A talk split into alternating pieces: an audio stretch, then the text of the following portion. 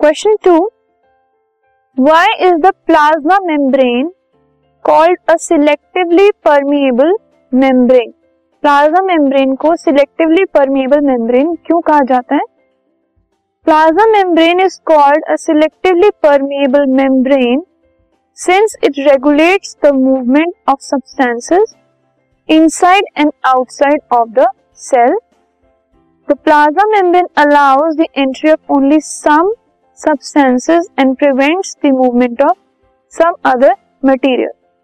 एक जो plasma membrane होती है, वो सेल की आउटर कवरिंग होती है, ठीक है? अगर ये एक सेल है so this outer covering is plasma membrane ठीक है? इसको सिलेक्टिवली परमिएबल मेम्ब्रेन बोला जाता है। परमिएबल मेम्ब्रेन मतलब which permits the entry and exit permeable का मतलब ये है जो परमिट करता है या अलाउ करता है किसी चीज़ को अंदर आने के लिए या बाहर जाने के लिए।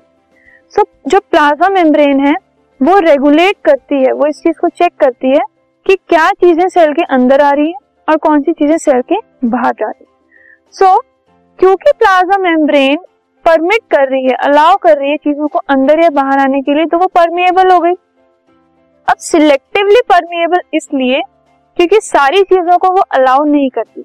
There are some substances only जिनकी movement is allowed by the plasma membrane so क्योंकि वो कुछ सिलेक्टिव चीज़ों को इनसाइड एंड आउटसाइड आने देती है, इसीलिए it is called a selectively permeable membrane this podcast is brought you by hub hopper शिक्षा अभियान अगर आपको ये पॉडकास्ट पसंद आया तो प्लीज़ लाइक शेयर और सब्सक्राइब करें और वीडियो क्लासेस के लिए शिक्षा अभियान के यूट्यूब चैनल पर जाएँ।